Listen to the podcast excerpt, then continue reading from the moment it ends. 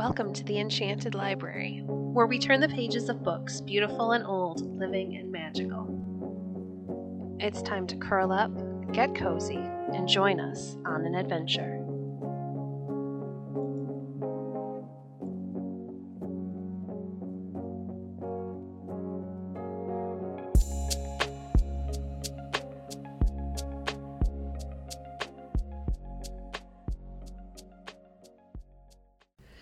Reading In an Enchanted Garden Fairy Stories by Mrs. Molesworth, Chapter 10. The days and weeks and months went on, till it was full summer time again. More than full summer, indeed, for it was August, and in a day or two Rafe and Alex were going to go to the seaside for several weeks. They were very pleased, of course, but still there's always a little sad feeling at going away, especially from one's own home, even though it is for only a short time. They all went round the garden saying good-bye, as well as to the stables and the poultry yard and all the familiar places. Then a sudden thought struck Alex. Rafe, she said, it was the very evening before they left, do let's say good-bye to the old garden too. And perhaps if we stood close to the corner of the wall and called through very loud, perhaps Mrs. Caretaker would hear us. It seems so funny that we've never seen her again. I think she must be away. I don't know, I'm sure, Rafe replied. I've sometimes had a feeling like you, Alex, that she was there all the time. And of course it was she who made the birds tell us their stories, said Alex, so we really should be very much obliged to her. Just think what nice games we've made out of them, and what nice things we've begun to get ready for the poor children next Christmas. I do think, Rafe, we've never felt dull since we've played so much in the Ladywood garden. Rafe quite agreed with her, and they made their way down the lane and through the well known old gateway. It was the first time they had been in the deserted grounds so late of an evening, for they had tea long ago, and it was not so very far off bedtime. Already the bushes and shrubs began to look shadowy and mysterious in the twilight, and the moon's profile, for it was about halfway to full, to gleam pearl like up among the branches. We mustn't stay very long, said Rafe. Nurse won't mind our being a little later than usual, as she is busy packing, said Alex. And it's still so hot, indoors at least. Last night I couldn't get to sleep, though I pushed off everything except one sheet. I was just boiling. And when I told Mamma, she said it was no use going to bed only to toss about, and we might as well sit up a little later. I hope it will be cooler at the seaside, said Rafe. It's pretty sure to be, Alex replied if it was just about as cool as it is here just now. Isn't it lovely? And that breeze is so refreshing.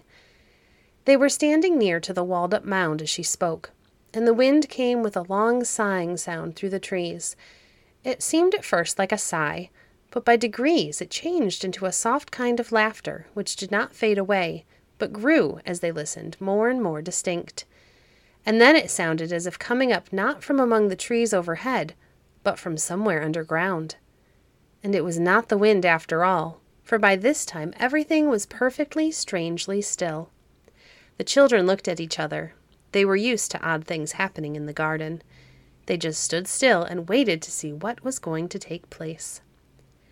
The laughing ceased, and there came a voice instead, and the voice grew clearer as the hidden door in the wall, which which they had sought for so often, swung round, and out from the dark passage came the small figure, red cloak, hood and all, of Mrs. Caretaker. She was still laughing just a little, and her laugh was so bright and rippling that it made the children laugh too, though they did not know why. And so you are going away, my dears, said their old friend. How she got up so quickly to where they stood they did not see, but there she was, as alert as possible. And again she laughed. If you please, if it's not rude, we'd like to know what you're laughing at, said Alex not quite sure if she was pleased or not. Only a little joke, my dear, only a little joke I was having all to myself. I hear so many funny stories, you see. They all have to tell me. The wind and the rain often chatter to me, as well as the birds and the bees and all the others that you call living creatures. And the sea, ah, the sea has grand stories to tell sometimes. We're going to the seaside, said Rafe. Mrs. Caretaker nodded. I know, she said. I know most things about my friends. I thought you would come to say good-bye before you left. I've been waiting for you. And if there is anything you would like me to take care of for you while you're away, you only have to tell me. Thank you, said the children, but Alex did not feel quite pleased yet. Mrs. Caretaker, she said, you shouldn't speak as if this was the only time we've come to see you. We've been and been ever so often, but we could never find the door. And we've always kept saying how kind you've been, making the birds tell us stories too. It's all right, my dear, said the old woman. Yes, I heard you on the other side of the wall, but I'm very busy sometimes, too busy for visitors. I'm not busy tonight, though, and it's getting chilly out here. Come inside with me for a while and tell me about where you're going to. We mustn't stay long, said the children. It's later than usual for us to be out, but it's been so hot out all day, we got leave to stay a little longer. I will see you home. Don't be uneasy, said Mrs. Caretaker. She led the way to the wall. Almost without her seeming to touch it, the door opened, and they followed her along the little passage into the kitchen. The fire was pleasantly low. The curtains were drawn back, and through the open window the moonlight, much clearer and fuller than in the garden outside, fell on a little lake of water where two or three snow white swans were floating dreamily. Rafe and Alex almost screamed with surprise, but Mrs. Caretaker only smiled. You didn't know what a view I had out my window, she said, as she seated herself in her rocking chair and drew forward two stools, one on each side for the children. Yes, it is beautiful with the moon on it, and tomorrow night you will be looking at a still more beautiful sight, the great sea itself. Do you love the sea? they asked. Sometimes, Mrs. Caretaker replied. You said it told stories, said Alex. Will you tell us one of them? Just for a treat, you know, as we are going away, and we can think of it as we are walking along the shore watching the waves come in. Mrs. Caretaker did not speak for a moment. Then she said, and her voice sounded rather sad, I can't tell you one of the stories the sea tells me. They're not of the laughing kind and it's best for you to hear them for yourselves when you are older. But I will tell you a little story, if you like, of some of the folk that live in the sea. Did you ever hear tell of mermaids? Oh, yes, cried the children eagerly, often. There are wonderful stories about them in some of our fairy books, and where we are at the seaside, we do wish we could see them. Mrs. Caretaker smiled. I can't promise you ever will, she said, but you shall have my story. Yes, sit closer, both of you, and rest your heads on my knees. You're not knitting tonight, said Alex. The last time the needles made us hear the story better somehow. It was like you took us a long way off, and the story came so clear and distinct. It will be all right. Never fear, said the old woman. And as she spoke, she gently stroked the children's heads. Then the same strange feeling came over them. They felt as if they were far away, they forgot all about its being nearly bedtime and about going away tomorrow. They just lived in the story which Mrs. Caretaker's clear voice began to tell. It is called The Magic Rose, said she, but it is a story of those who live in the sea. Down, deep down below the waves, all is calm and still, and there is the country of the mermen. Strange things have happened before now down there among the sea folk. Some who have been thought drowned have been cared for there, and lived their lives long after those who had known them up above were past and gone. For the merfolk were long lived. What men count age is to them but youth. Their days follow each other in a calm that human beings could scarcely imagine. They live now in these stirring times as their forebears lived, when men and women had their homes in the forest, long before there were houses or towns or roads or any of the things you think now are commonest necessities. But the sea folk have their troubles too sometimes, and my story has to do with trouble. The queen, the beautiful queen of the sea country, was ill, and the king was in despair. Now I must tell you that the queen was not quite one of the sea race, at least it was believed. Her grandmother, or great grandmother maybe, was a maiden of the land who had fallen into the sea as a little baby, and had been brought back to life and cared for by the merfolk. And when she grew up, a great lord among them loved for her beauty and made her his bride. She had no memory of her native land, of course, but still there were strange things about her and her children, and their children again, which told whence they had come. And now that the young queen was so ill, one of these old feelings had awakened. I shall die, she said. I shall surely die unless I can smell the scent of a rose, a deep red rose, such as the land maidens love. It has come to me in my dreams. Though I have never seen one, I know what it must be like, and I feel that life would return, life and strength that are fast fading away, if I could breathe its exquisite fragrance and bury my face among its soft petals. They were amazed to hear her speak thus.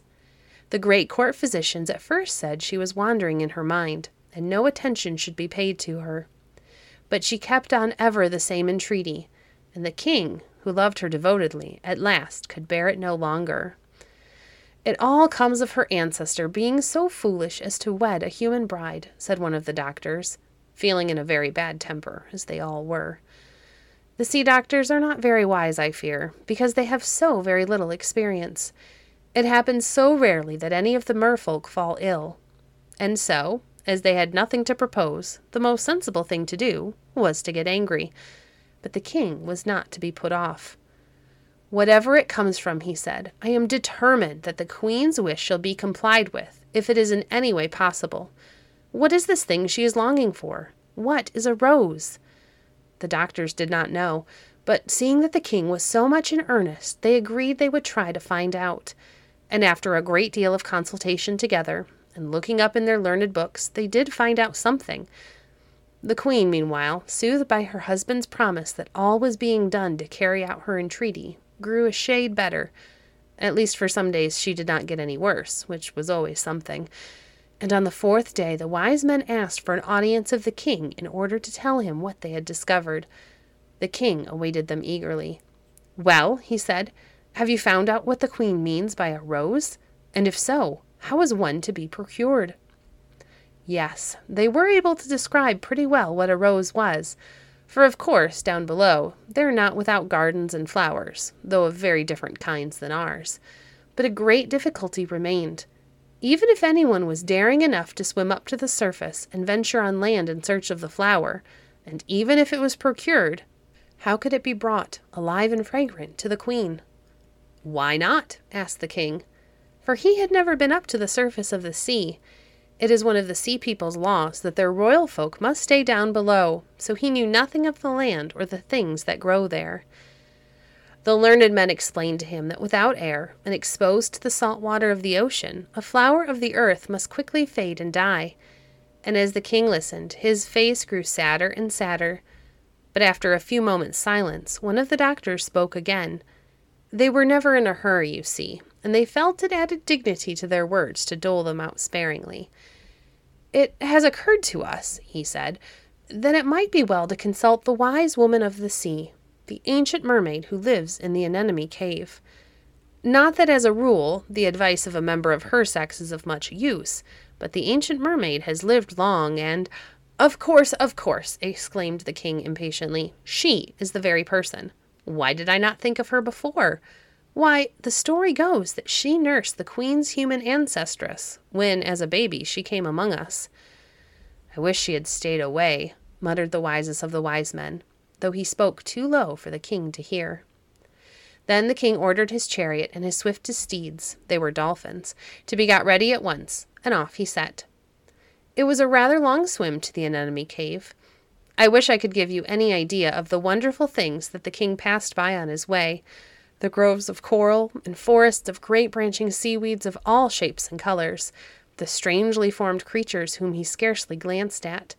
For of course it was not wonderful to him, and today his mind was so full of his trouble that he would have found it difficult to notice or admire anything. The wise woman of the sea was at home. The king's heart beat faster than usual as he was ushered into her presence not from cowardice, but because he was feeling so very anxious about his dearly loved wife.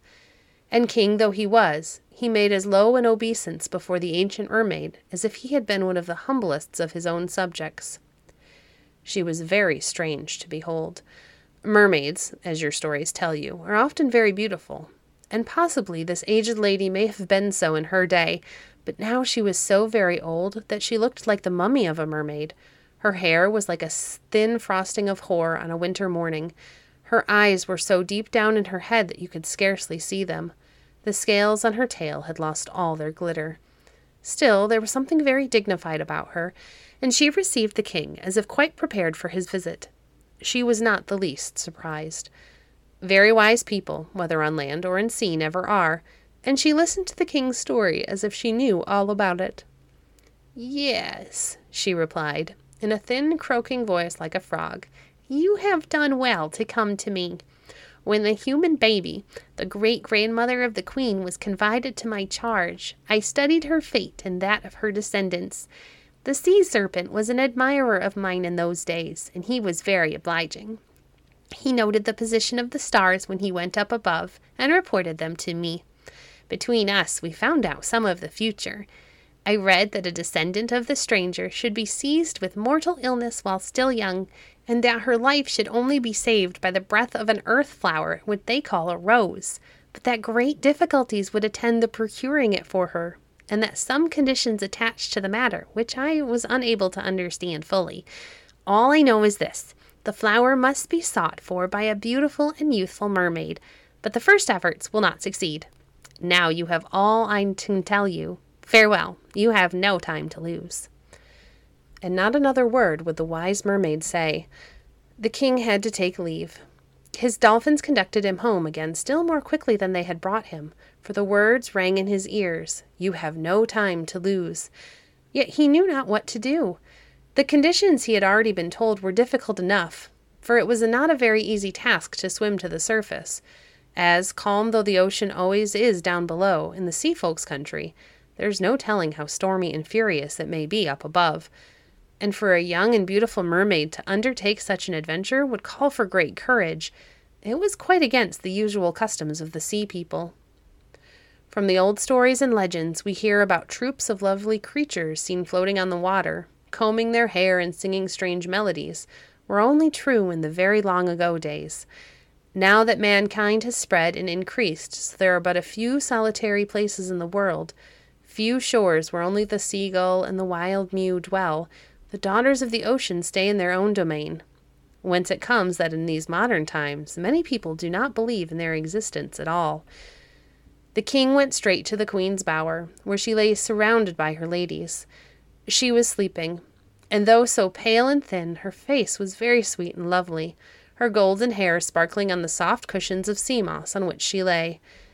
Even as she was, she was more beautiful than all of the mermaids around her. Yet some of them were very beautiful. The king's glance fell especially on two who were noted as the most charming among the queen's attendants. Their names were Isla and Arona. A sudden idea struck the king. I will cause it to be announced that a great reward shall be given to any young and beautiful mermaid who will undertake the quest of the red rose, on which depends the queen's recovery. He thought, and the idea raised his hopes. And as he stooped over the sleeping queen, she smiled and whispered something as if she were dreaming. The gift of love were the only words he could distinguish, but he took the smile as a good omen. The next morning there was great excitement amongst the fair young mermaids, for it was announced that whoever among them should succeed in bringing, blooming and fragrant, a red rose to the suffering queen should be rewarded by the gift of a pearl necklace, which was considered once of one of the most precious of the crown jewels, and that furthermore, the fortunate mermaid should take the highest rank of all the sea ladies next to the queen herself. Isla and Arona were both beautiful and courageous, and before the day was many hours old, they had offered themselves for the task. The king was delighted, and as Isla was the elder of the two, it was decided that she must be the first to try. She received many compliments on her daring, and the king thanked her most warmly. She accepted all that was said to her, but to Arona, who was her chosen confidant, she owned that she would never have dreamt of making the attempt but for her intense wish to possess the necklace, which she had often admired on the young queen's fair skin. I would do anything to win it, she said. There is nothing in the world I admire so much as pearls. But if I gain it, Arona, I promise to lend it to you sometimes. Many thanks, Arona replied, but I do not care for jewels as you do. If I have the chance of seeking the rose, that is to say, if you fail, my motive will not be to gain the necklace, but to win the position of the highest rank next to the queen. That I should care far more for. Both mermaids, however, kept their ambitions secret from everyone else and calmly accepted the praises showered upon them. And the very next day, Isla started on her upward journey. Thank you for joining us today. If you enjoyed today's episode, please leave a review on your favorite podcast platform and share our podcast with a friend. Stay connected by following us on Facebook at facebook.com slash enchantedlibrary. If you'd like to support the work we do, you can visit our Patreon page at www.patreon.com slash enchantedlibrary. We appreciate your support. Until next time, friends, happy reading.